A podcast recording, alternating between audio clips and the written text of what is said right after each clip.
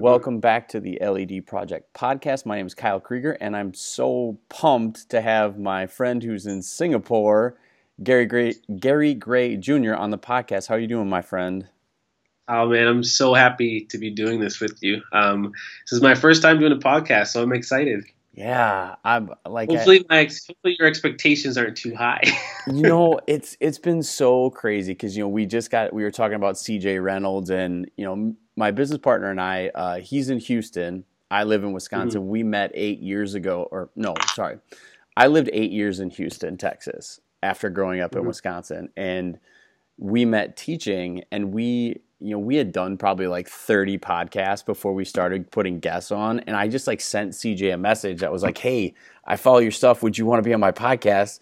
And he sent me a message back like forty-five minutes later, like, yeah, I'm totally down. And it's so crazy. Like, and I've everybody I've talked to, we've talked about the Instagram teacher community. And it's so awesome, like how willing people are to help. So, you know, I follow you and like, I, oh, I want to know how you do like, the little graphics like that have you as a caricature caricature yeah. and you put all, oh my God, those are amazing. But, oh, but no, thank you. um, it's the expectation. There isn't really a lot of expectation. It's been just so fun to just have teacher talks with people. And, and the whole goal with this is, you know, is to inspire teachers and, you know, to bring on people who add them value. So whatever you can do to, to help teachers out. And I, I really, you being that you, are in Singapore, I think you have a really interesting perspective to bring to teachers. So we're really excited to have you, man. It's awesome. No, thank you. Thank you. It should be fun. It's going to be fun. Oh, yeah. And it's, like I said, it's we have a good time. It's not too serious. So first question we always ask everybody coming out is, uh, could you tell us about who your favorite teacher was and why that person was your favorite teacher? Um, man, that's such a loaded question. It is. Everybody says that. Um, I had, you know what, growing up, I had so many, I had a lot of teachers that I liked a lot. Um, the one for me the most um, were the teachers, you know what, to be honest, that looked similar to myself. Um, I'll always remember my first, like, African teacher. So um, I think it was, I'm pretty sure it was fifth grade. Um, she was from the community. Um, and it's just easy to relate to, right? Um, there were like not inside jokes, but she knew what was going on in the community in the sense where we could make connections that other teachers wouldn't be able to do. So um, high expectations. She like knew my parents, so, like I couldn't really get away with anything. Um, it was like it was one of those teachers where um, she just and at the same time she was looking out for me. So um, there was two of those teachers, and then there was another principal. And his wife, actually, who um, I kind of grew up with. And they were they kind of turned into mentors for me. Um, one went by the name of, like, uh, Kenny, uh, last name Fells, and his wife's name was Karen Hudson. Um, just, like, always making sure I was on the right track. Um, super friendly, um, and just were not scared to, like, check me if they – notice that I was doing something wrong or something that was out of characteristic of myself or not keeping myself to high standards. Um, and growing up, you needed people like that, um, especially in the surroundings that we had in school. So those, I would say those are my teachers that kind of stand out the most. Um, there's other teachers that I could name. Um, I could definitely go down the list, but those are the ones that kind of stand out the most. All right. So there's another question I want to ask, and I'll come back to it. But but since you're you're talking about, you know, what is your background, you know, and how did that kind of lead you to where you are now that you're teaching in Singapore? Um, well, I'm from Nova Scotia. Uh, I grew up in an all-black neighborhood um, called Preston. Um, Preston is one of the, I think, actually the largest um, black community in Canada. Um, I, from Nova Scotia, I've gone to all my schooling in Nova Scotia. Um, I went to this job fair after university. Um, my mentor teacher kind of said, hey, are you interested in teaching abroad? And I was like, I don't know. Like this, what do you mean abroad? Like where I haven't been outside of North America, um, for my whole life. I went to this job fair in Toronto. um, from Toronto. I actually met my wife there at this job fair. No, um, you didn't. I did. It was like, it's, I'll, I'll be honest, like going to the job fair teaching international has been probably the best decision that I've ever made in my entire life. Um, meeting my wife there, me, her, and another friend of mine from Vancouver, literally got like job offers from like a handful of schools, not like great schools, because we're like fresh out of school. Um, but we had this school and it was in Kuwait, and we were like, "Where's Kuwait? Like, like what? We, like we don't know anything about this place. We don't know anyone that's there." Um, the package was okay, and we literally sat down around a table, and we looked at each other and we were like, "Like, what do we have to lose? Like, we don't have jobs in Canada. We all, we're all here. Let's just do this thing together." And we literally signed the contract together. And like the next few months went by, we talked to each other a little bit. And then the starting of September, we were in Kuwait together. It was like this crazy, um, like this crazy thing of like events just happening. And all of a sudden, like you wake up and you're in Kuwait and you're teaching in this foreign country. So that's basically how I got international, and then from Kuwait I moved to Singapore. So it's so so I'm I, I'm just intrigued. So like you were standing in line and you just started talking to the woman that now became your wife, or what? Oh, so like she's gonna hear this too, so I have to be careful. Well, you know, we were um, both kind of sitting. We were both we had saw each other throughout the um, throughout the like I guess it's called like a recruiting fair. Um, and like, she's young, I'm young, there weren't a whole lot of young people there. So, you know how you kind of, you kind of gravitate towards people that are similar to you, same kind of vibe. Um, and I did definitely talk to her first. Um, I did. And I'll say that I did. And she, we talked a little bit, and then like in the beginning, we were just kind of like, what do you like, how did you get here? What are your plans for education? Um, we didn't plan. Like, I think going in, I personally didn't plan on leaving Canada. Um, I was mainly going for just, like, the interview experience, because no matter what, you go to these fairs, you're going to get interviews with, like, tons of schools to the point where, like, you're exhausted. Um, and then you get a few offers, and then you're, like, kind of interested. Like, it's a little bit intriguing. So from there, we decided to go. And then I think within the first two years, we spent three years in Kuwait. Um, we started dating, and then we got married, actually, last year. So it's been cra- this, this this international thing has been really crazy. Man, that's awesome. And we'll de- we'll definitely double back double back to that. But um, so we have we our next question, and like I feel bad because like it's been half and half of people that are into this. So, but this is a question we love is, so as a teacher, if you had to pick one one superhero that you were as a teacher, or one superpower that you have, which one would it be? Mm-hmm. No, I'm not a big superhero person, but I do like the. Um, I'm more like a. I'd say I'm more like a Spider-Man person. Like he's like doesn't have any like crazy powers. Um, he has like that spider sense, which like you always need as like a teacher, which is like pretty cool.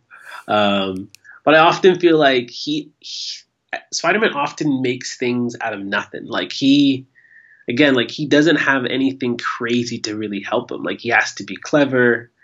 Um, he's often not given much. So like he's doing things that like his like mental capability is allowing him to do. So I feel like I'm more of like a Spider-Man, less like a Hulk or like a Batman, where like they're, powers are very obvious. Right. Unlike Spider-Man, it's like he looks like a normal kid, right? Right. Um, yeah. So I, I would probably say Spider-Man if I had to pick one. Nice. Spider-Man. No, that's perfect. That's perfect. So we we were talking a little bit before we started recording about about the drawing you've been doing. So um, I guess the question is like, how did you get how did you get into art? And is that something that like crosses over to your teaching, like your your love for art? Because I've been watching you on Instagram doing the art thing, and I'm always just like super impressed with how good it is. It's it's crazy Thank awesome. You. Thank you. It's um, you know, I almost I, I played basketball in university for four years. Um, coming out of high school it was either basketball or art. So I had my portfolio done for art school.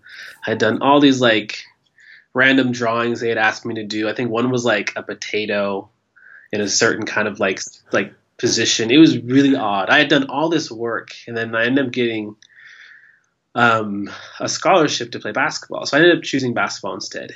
And then I just put it away, and I would draw, and then I'd put it away, and then I'd draw. And it is definitely something that I now as a teacher use as much as possible. Um, I use it as like a classroom management tool. Um, I use it as like a creative environment with the kids. Like my anchor charts, I normally have art on them. My whiteboards have art on them. Um, I, I do feel like art, I do feel like everyone can be an artist. Um, and I do preach that a lot in the classroom. I think it's really important that kids know that they can be creative.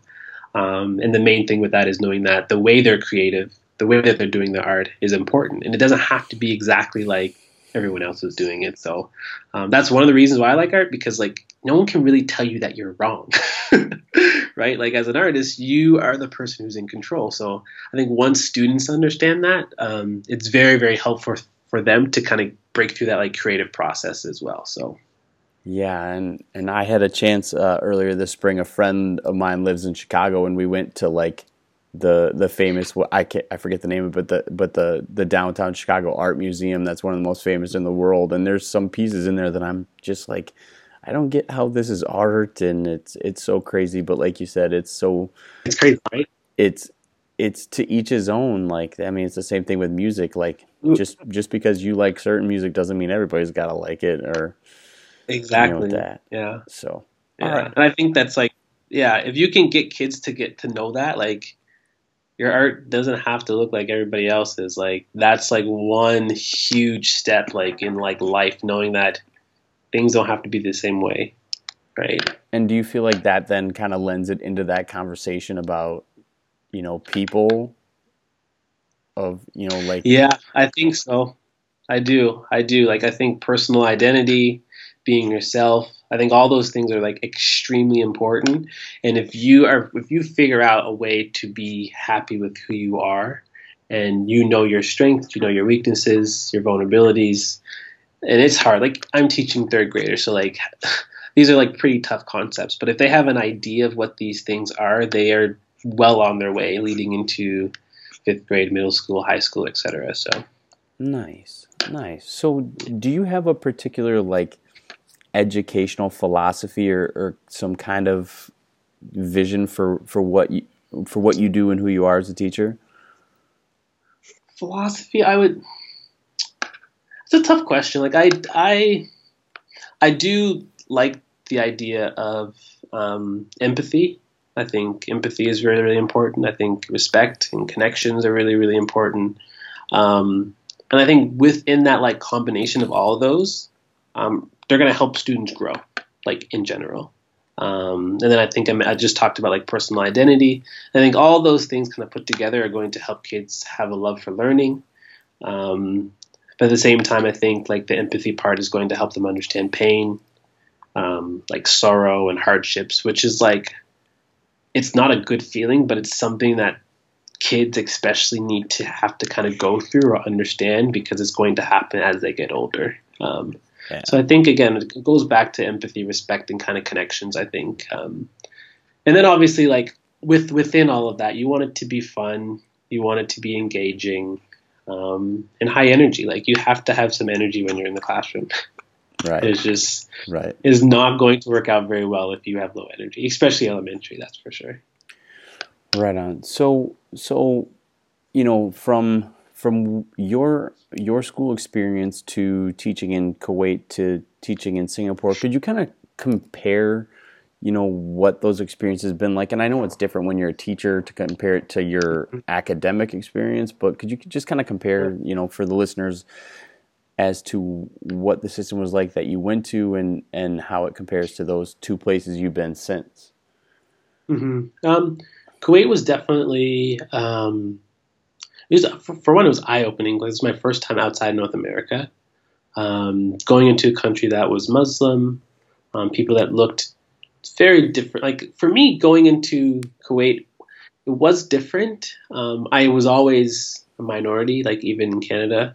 Um, but it was different in the sense that, like, they were like the people there were extremely nice. My parents were extremely nice. The kids were extremely nice. Um, the school was a good starting point. Um, to be honest, they didn't have a ton of resources. Um, there were seven classes of second graders at the time. Um, school was fairly big. Um, I think there was, I can't, don't quote me on it. I think there was at least like two thousand kids, maybe, maybe a little less than two thousand kids. Um, and I learned a ton. Like going in as a new teacher, I learned a ton. Like they had great teachers and mentors there. Um, and then I ended up leaving in my third year to come to Singapore, which was like another, not shock, but learning experience. Um, school that I'm currently in has like four thousand kids. So it's like a small university almost.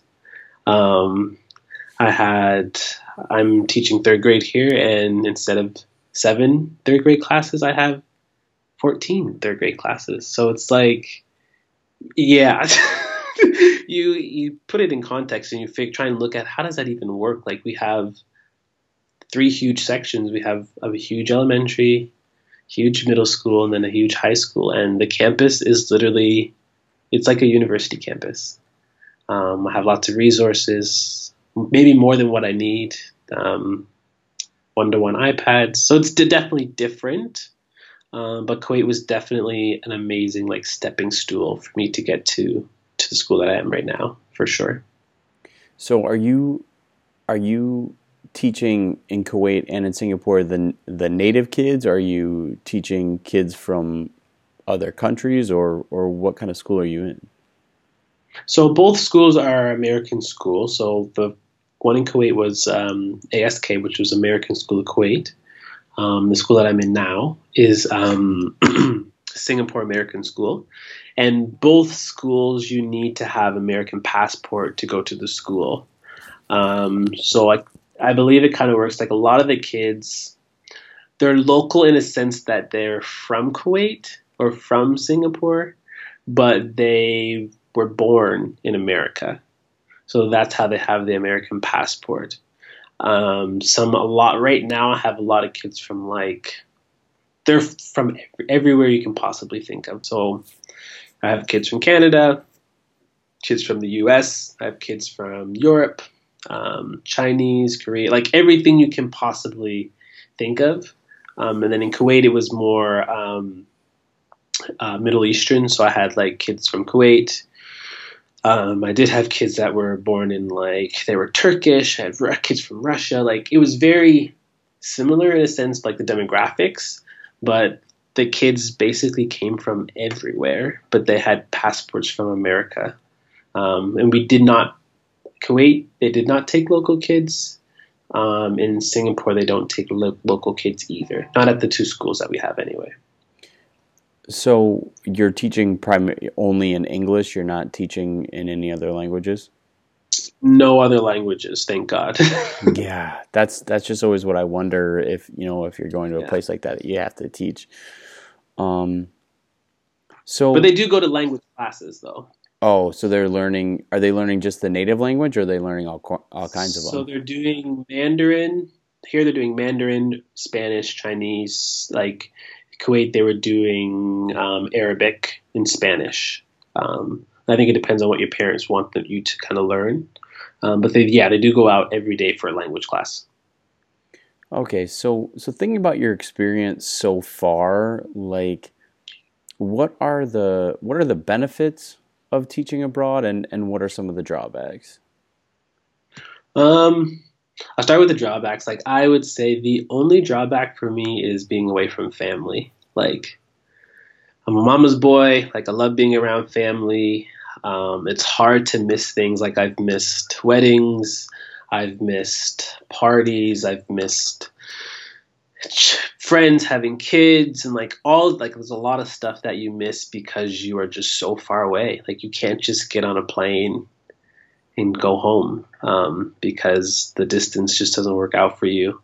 Um, I think sometimes it's hard to build friendships because coming into a new school, like especially if you're new, um, you're starting over. Like, you have to build friendships over again, and that has to go, whether that is through people that you meet at dinners or outings, um, whether it's through school events. Um, it's a little bit like university. Like, you know what, like, you have to put yourself out there a little bit. So if you're uncomfortable in a sense where you don't want to put yourself out there and find new friends, like, it can be very difficult um, building relationships as well. Um, uh, I think the benefits of it are, I think there's way more benefits than um, like downfalls of being international.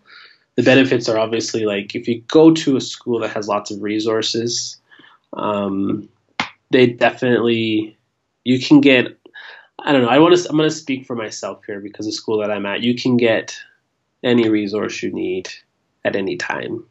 Um, there's lots of books in the library. Um, they have iPads, um, and they treat their teachers really well. So most international schools, they pay for, like, your housing. So, like, you don't have to worry about paying for your housing. Like, they basically just pay for it for you. Um, they put you on, like, a health plan. So your health plan is pretty good, and you get benefits through health plans. Um, they pay for your two flights home. So, like, you can fly home any two times a year, and they give you money for that. Um, and the classroom sizes stay between twenty-one and twenty-two kids. Um, and that's always helpful when you have, you know, how many kids you're going to get. Um, and then I think the biggest one, which I hear from a lot of friends that I have in the States, that I have a lot of support um, in a lot of these schools, international schools. And again, I'm speaking for myself here, that there's support for those kids that are struggling. So they're going out and they're getting R T I work done. They're getting, um, whether it's math or writing or reading or whatever it is, there's people there specifically to help them. So they're going out of the classroom or coming in, and they're getting help. Um, they're not just sitting in the classroom struggling. So there is a lot of benefits, I would say. Um, I would love to convince anyone to come teach international. um, but again, it's it, the family thing is hard sometimes, definitely. How much how much personal traveling have you done since you've been in those places? 'Cause it seems like everybody I know that goes international, I, every time I see them, they're like in all these different places and doing all these cool things. Yeah, I'm, again, very lucky um, for not traveling until I moved to Kuwait, and then seeing that I've been to, I don't know, I've been to a lot of, like, I've been to, like, Greece, I've been to Abu Dhabi and, like, Dubai, I've been to Bali, I've been to, like, Germany, I've, like, all, like, like, I've been to a lot of different places, and I think, again, I didn't mention that before, but, like, that is, like, a huge benefit of being an international teacher. Like, I've been lucky to be in two great hubs, like Kuwait and Singapore, where, like, there's places around you. Like, you can travel, like, and go to Bali on a weekend and come back on Monday and go to school. Like, it's crazy. Like, I could never do anything like that in in North America, right? No, so no. It has definitely opened up my eyes in a sense where, like, I feel like I'm a traveler now. Um, and it's fun, like, to see different places. So, um, I can't, I can't even remember how many places I've been, to be honest. So do you, do you and your wife think you'll be international forever, or is there a time where you're going to try to kind of move back towards family, or what's, what's the plan? Um, she's, she's already told me, like, she's pretty happy and, like, international teaching is something that she definitely wants to do for a while. Um, and I'm kind of with her on that. Like, I'm, I'm comfortable. Um, again, I don't know what's going to happen. Um, I don't know, maybe, knock on wood, someone may get sick, or they may need one of us home for whatever reason. Then I think family and all those things kind of come first. Um, but at the same time, right now, we are, we're pretty happy, pretty happy being international teachers. So. Is is her family close to your family in Canada, or are you pretty far apart?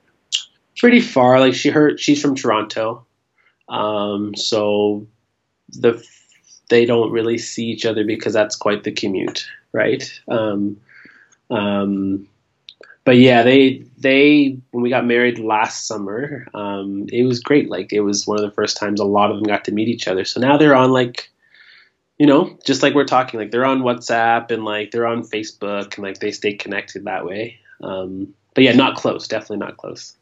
Nice, nice. Yeah. All right, so we talked a little bit prior to uh, coming on here and, and that about the importance of of males in the profession, and mm-hmm. and, and that, and you, we, you also talked about, you know, the importance of you as a black man being in the profession. So can you kind of op- open up a little bit more about the importance of male teachers, and specifically, you know, black male teachers? Yeah, I think, you know what, it's hard. Be- well, it's not hard. I know. I just remember when I was in school and I went elementary, I had two teachers that looked similar to myself. Um, none of them were male. Um, then I got to middle school, and I had, I think I had one that looked similar to myself. Um, and I didn't know, but there was such a huge difference in um, the way I looked at him, the way that I carried myself when I was around him, um, and just like my philosophy of like being in the class and being there and like listening and trying to take everything I could from him, knowing that, wow, like this guy kind of looks like me. Um, and I've never really seen that before. And why is that important? And I don't think I really knew that until now, and seeing other people kind of go through it. Um, because we have some black kids that in um, Singapore, there was a few in Kuwait, and for them to see me, it's like, it's crazy. Like they almost see like a ghost, because it's like, you don't see very many, for one, males in elementary, and then you don't see very many black males in elementary, especially in international setting. Um, so the importance goes a long way, I think, um, in a sense where it's like a sense of pride. Um, there's also like sort of like a, a sense of like ownership, um, and they respect you, I think, a little bit more, because like you're kind of familiar to them, um, and they're not used to seeing someone who looks like you. Um, So again, I, I I think one of the things international schools could do a little bit better of is hiring as many, not just male teachers, but also like African American or Canadian or whatever the case may be teachers, um, over a scale, but definitely male. Um, there's very few of us here, that's for sure. Very, very few of us. Um, but it is very, very important. Yeah, you know, and I mean, but you said the area, and I don't know if you, maybe we were talking about it, but the area you grew up in, in Nova Scotia, was a primarily black neighborhood, right? It was, yeah, it was. Um, and there were mentors there. There were um, lots of people that were, not a lot that were in education, um, but people that wanted to put you on like the right track, so to speak, um, but they weren't in the classroom with you. Um, so then that's different. Like you can... You can go out of the classroom into the community and hear things, but then once you get to school, like you have so many distractions around you. If you don't have that person, um, or those people, or that like community, um, it can be hard. It can be really, really difficult for you to kind of to get through. Yeah. So um, I think it's important. Yeah, very, very, very important. Yeah, and I just, you know, for me, I grew up in teeny tiny town Wisconsin, like completely. I mean, like there was maybe one black student in my high school the whole time, and and this is a high school of like four hundred people total. But you know, mm-hmm. my my mentality really changed when I when I moved to Houston, which is a primarily Hispanic, you know, and a large mm-hmm. African American population in these schools, but the majority of the teachers are white, and yeah. you know, the majority of the teachers are female, and I had a really hard time understanding and learning that cultural piece as to why, you know, the Hispanic kids and the African Americans kids didn't necessarily vibe with me mm-hmm. bec- because of that that gap. Not that not that they were like discriminating against me because of my race, but th- there was just not that that under like sure. you said, that understanding of the culture and and what it meant, and and not just that, but to go to a, you know, what we call Title One school district, where the majority of the kids are low socioeconomic, it, there was just mm-hmm. such a such a gap between me and the students for a long time before, until I started to really try to understand what that life was like. Mm-hmm.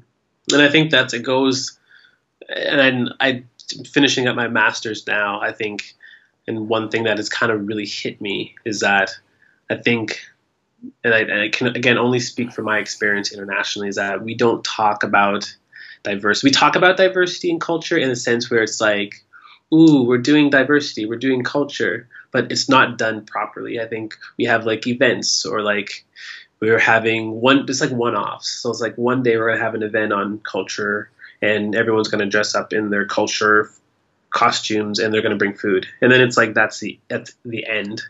And it should be way deeper than like that surface level kind of like, this is what we're going to do and culture is fun and it's beautiful, but we're not really talking about the individuals that are in the classroom and representing them at all, just through like parties, so to speak.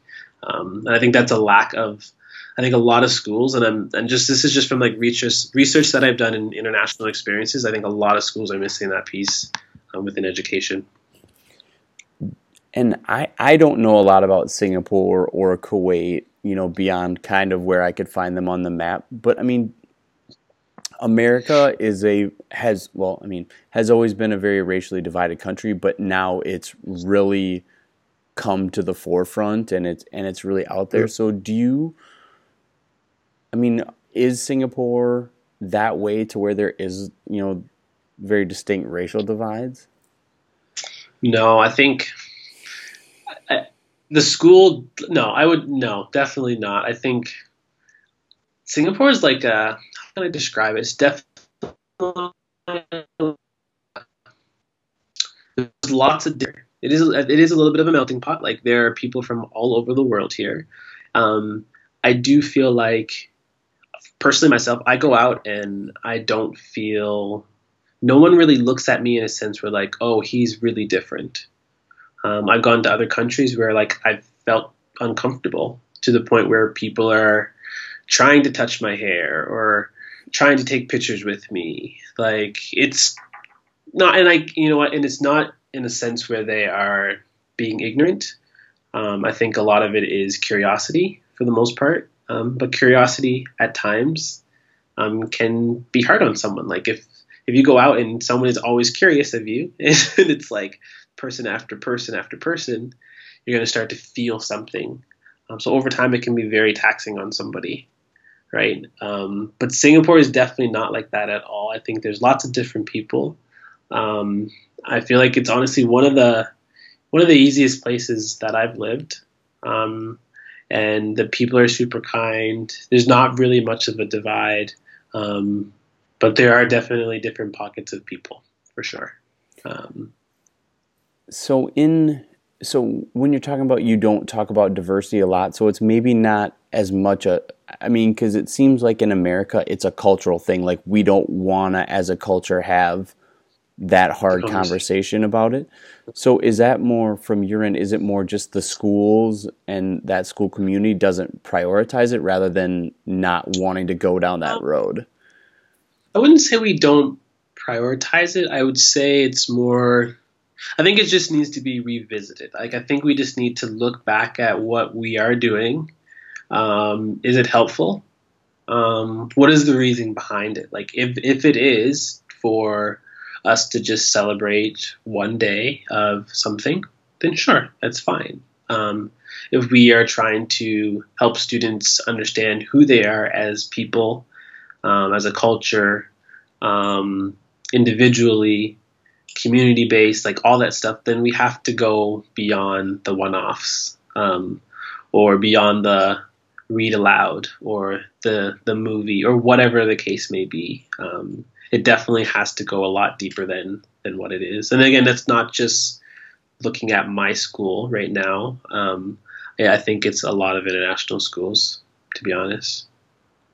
Yeah, yeah, and it and it's just it's such a strange.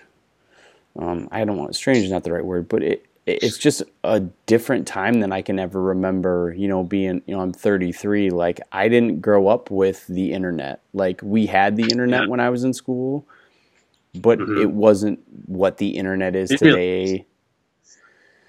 And you know, yeah. with social media, it's just everything's coming out to the forefront, and I, I just don't think we can avoid the those hard conversations anymore.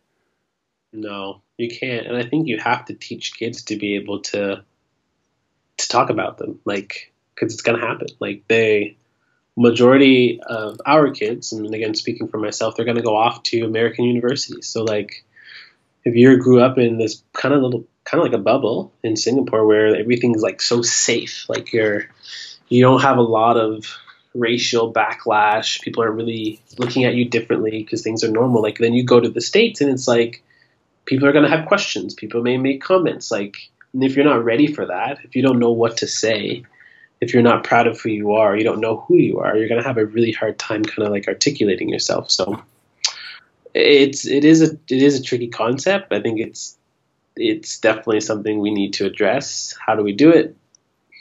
I don't know. I, I don't know either, but, you know, and I think that's one of the things we really like about the podcast with teachers is, is it's just a great platform for us to just have conversation and just do our little part to keep the conversation going. You know, the the gun violence thing right now in America is is crazy, and it and yeah, it's dangerous and it's scary, but like the conversations and how polarized it is on both sides is what scares me way more, because it's just you can't you can't have, it doesn't seem like we can have just a civil conversation and just find some no. middle ground. It there I feel like our our country, more than anything, is just unwilling to try to find middle ground. Yeah, I th- I think that it's it's sad because there's people that are so angry, and I don't know why. Like, I guess I know why, but they're angry to the point that they're not listening anymore. It's like, my idea, this is what I want. If I don't get it, I'm going to be angry, and that's it. That's like that's kind of where it stops right there. Right. Yeah, it's really sad. Yeah, but I mean, and the other good thing about the podcast is every teacher I've talked to, though, is like, but there's so many great teachers out there. If we're just in the education yeah. space, like, and I think that's what I love about the Instagram teacher community is there's just so much positivity floating around, and not just that there's mm-hmm. like, it, it's not like just false positivity. It's like really genuinely upbeat, happy, positive people like putting good stuff out, and I I think that's what I like about it the most. Yeah, no, it's when I first started the Instagram, I've been on Instagram for a while, but I never really did like the teacher. I never really promoted teaching, like what I was doing in the classroom. I didn't really follow any teachers. And once I started finding people and looking at their pages, I was like, same, same, just like you, was like, holy cow, like there are so many amazing teachers out there doing amazing things. And a lot of people are figuring out ways to come together to do it more and do it bigger and do it better. Um, we just need more of that. Um, and people just need to stay connected. Like, and I think when it's for the kids, um, that's what matters most. I think people forget, like, they're kind of so self, I don't know what the word is. Like, they're so about themselves, and they forget, like, why are we really doing this? And it's about the kids. And if you look on Instagram, often on Twitter, like, people are doing a lot of these things for the kids, and that's what really, really matters. Yeah, that's awesome. And that's a that's a good way to kind of round this out. So I just want to ask you a couple random questions because I'm interested. Sure. So, like, what has been the the most memorable or, or coolest experience you've had in your travels, you know, abroad? And it doesn't have to be, like, teaching experience, but just, like, the coolest place or the coolest thing you've gotten to do. Um, coolest place, man, it's so hard. Um, I really loved, um, Jordan. Jordan was like one of my favorite places. Um, the Taj Mahal was like this surreal moment. Like, you couldn't believe you're looking at like the Taj Mahal, this like beautiful building. Um, I really, really liked, um, Barcelona and Berlin. Uh, something about Europe, like, people are just so chill in Europe. Like, yeah, right, right. they they go out, they eat, they hang out with friends. Like, everyone seems like they're so zen there. So, um, I love traveling to Europe. I think the most my the, the, the fav, my favorite would be Jordan. I think, um, because like we did some like it was kind of like rafting, but you didn't have like the raft, so you like you had we went down in this kind of like waterfall. And you put this like um, life jacket on, and you're like, you basically have to truck through like water and rocks to get to this like water fountain um, at the end. And it was like one of the craziest experiences that I've ever had in my entire life. There's water splashing everywhere, and there's like people going both ways, and like you have to hang on ropes. Like, I can't remember exactly what it was called, but it was like one of those experiences that like I'm scared to death, like so scared. But then you finish it, and you're like so happy, and you're so excited. Um, and there's the, the moments where you're like, wow, like scary moments are the, the ones like you learn from, and you and cherish the most because like you didn't think you could do it, so to speak. Um, but yeah, Jordan was like. Just amazing. If you don't have Jordan on your list, put Jordan on your list.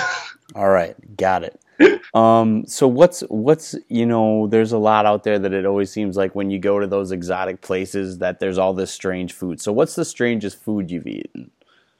Oh man, oh, strangest food. I tried when I went to Thailand. And it didn't last very long. I tried like, um, you know, you can try like scorpions or like, yeah, it didn't, I, it didn't last very long. It was one of those things where like, okay, I'll try it and see what happens. But I think I like barely took a bite of it and I was like, no, this is not for me. So scorpions, I'm pretty adventurous, but like scorpions was like way outside of the box. And I did not go back to anything else like that after that experience. So nice. Scorpions. You should try those too. Yeah. All right. If, if when I go to Thailand, I'll try them for sure. So, all right. So to kind of wrap it up, you know, because I want to be respectful of your time, because I'm sure you got a nice. I mean, it's Saturday. It's Friday night where I am, and it's Saturday morning where you are. So I want to make sure you, you you got your day going. So what's what's the best advice you've ever been given, and who was that person that gave it to you? Um, best advice.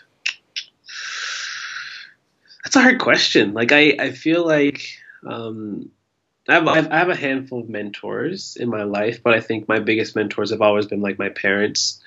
Um, I think they, my mom and my dad have always told me like, kill them with kindness. So if you are in some sort of issue or problem with someone, like, and you feel a certain way towards someone, like, just be kind, just be kind, just be kind. Um, mom and dad would always talk about learning from your mistakes and how mistakes are kind of what make you grow as a person. Um, and my dad would always say, if you don't ask, you never know. And I think that's something that has kind of, I've used throughout my life. Like, I was never a person to ask a lot of questions. Um, and the times that I didn't ask questions, that's when I got in trouble the most. Um, but when I did ask questions, it made ideas more simple. Um, and it kind of helped me kind of along this like teaching journey as much as possible, like asking questions, learning from mistakes, and just being kind. I think kindness is something that is also not talked about enough, um, but something we need to be talking about more in education, preaching to our children, um, and just being a little bit more aware of. Yeah, absolutely. That's perfect. So, um, I know it's a broad question I'm going to ask you, but what would be, okay. you know, what's what's maybe the best tip of advice, or best tip you've gotten, or best advice you've gotten, um, you know, as a struggling teacher that you would pass on to another struggling teacher? Um, I think honestly, I think the first thing is identifying what that struggle is and not being ashamed of it. Like, as a teacher, especially as a new teacher, like, you are going to make so many mistakes. Um, and you identify what they are, write them down. It can be a list of things. And then I think similar to what my dad has always says, like, ask the questions, because you don't want to go through, you don't want to go weeks or months without asking questions and then being stuck or forgetting. Um, I think asking questions and finding You know, and finding trustworthy mentors is really, really important. Finding someone within education, within your building or your team that you like truly believe in, and like talk to them. Say like, can you be my mentor? Like, can I ask you questions? Can I WhatsApp you? Whatever it is, because if you don't have people like that, it's going to be really, really hard for you, especially as a new teacher. Oh, that's awesome. That's perfect. So, um, what's your what's your proudest accomplishment to date? Proudest. You know what? I'm almost on my master's, so I'm gonna. That I am extremely happy that I'm almost done. It's been very, very hard in a sense where, like, doing teaching and your master's abroad online has been very, very difficult. Um, so I think that has probably been my, I'm most proud of myself for that now, just being able to juggle so much and being basically done. I'll be done this summer. I have one more course left and a little bit of a project, um, and I'll be done. No more school for a while after nice. this. Nice, nice. That's awesome. That's awesome. Yeah. So, all right, before we ask you the final question, let you go, um, w- people that want to follow you or want to connect with you, what's the best place? What's the best way for them to do that? Um, I I am, as you know, I'm an Instagram person, so I love Instagram as much as possible. So um, Gary Gary R. Gray Junior on Instagram, um, Gary R. Gray Junior on Twitter. Um, I want to do YouTube really badly, but I'm struggling so bad to make videos right now. So we're we're in the same spot. We're in yeah. we're in the same spot. Eventually, I would I will have a YouTube channel eventually. So maybe like. I'll set the bar very low, and it'll be one video a week probably. Um, but those are the main things for me right now. Um, Instagram and uh, Twitter. Send me a message. Um, I love talking about teaching, and especially mm-hmm. if you want to teach international. Honestly, like send me a message. I can send you loads of information. I love I love convincing people to travel. Nice, awesome, man. Well, I really appreciate you taking this time out of your morning, and I, man, I really enjoyed the conversation. It was fun to uh, connect, even though I do feel bad that I made the assumption that you were American and you're Canadian. I, I will apologize for making that making that assumption. Uh, nope, not a problem, not a problem. So, thank right. you, well, thank you guys. You guys are awesome. Thank you, appreciate it. So, all right, last question before we let you go here. What what do you want your legacy to be? Hmm. Legacy. Wow. Um, that's a hard question. I think. I think my I would like my legacy to be something, obviously, leaving something within education, um, that can be used over and over again. So whether that is some sort of idea, um, or concept, um, that. is important to the world or society, um, that can help them kind of grow in a sense. So that I don't know what that could be. Maybe that is a book or a novel or um, curriculum, or maybe it's just myself and me doing this more as much as possible, me doing right. videos or public speaking or something like that. I want people to look back and know that, or ho- I want people to look back and say, like, teaching is about kindness. It's about making connections. It's about finding about finding out who you are and making mistakes. And that's all what Gary was kind of about. So um, I think if I can leave some sort of legacy where people are thinking about those things, I will be very, very happy. Nice, man. That's awesome. Well, once again, man, I appreciate the time. Thank you so much for coming on the show with us. Oh, not a problem. Thank you. Thank you. I have a question for you before you go, actually. Oh, yeah. So who is your, uh, your basketball team? My favorite basketball team? Uh, I I grew up in Wisconsin. I'm a real I'm more of a college basketball guy. Sure. But uh, so I'm a Wisconsin Badgers all the way. But I I, I I gotta say, like, I, I I do like the Bucks. The Milwaukee Bucks are starting to come around, and they're finally getting good. So I gotta say that I'm a I'm a Bucks fan. Yeah, no, you know what? I'm, I can't argue with that. The Bucks are they're they got a game seven coming up. I know. Are you are you a Raptors fan? I do like the Raptors because I am Canadian, uh, but I'm also a Chris Paul fan. Oh. So I paid my dues being a Clippers fan for a long time. Now I'm very very happy that I'm a Rockets fan. Oh yeah, that's good. And I had I, when I was living in Houston, I got to go to a couple Rockets games. They were fun. So I'm I'm kind of hoping they. They can do it, you know. Houston, uh, the Houston Astros just won the World Series in baseball, so it would be something if the, if the if the Rockets could do the same. It would be special. It really would. Mm-mm.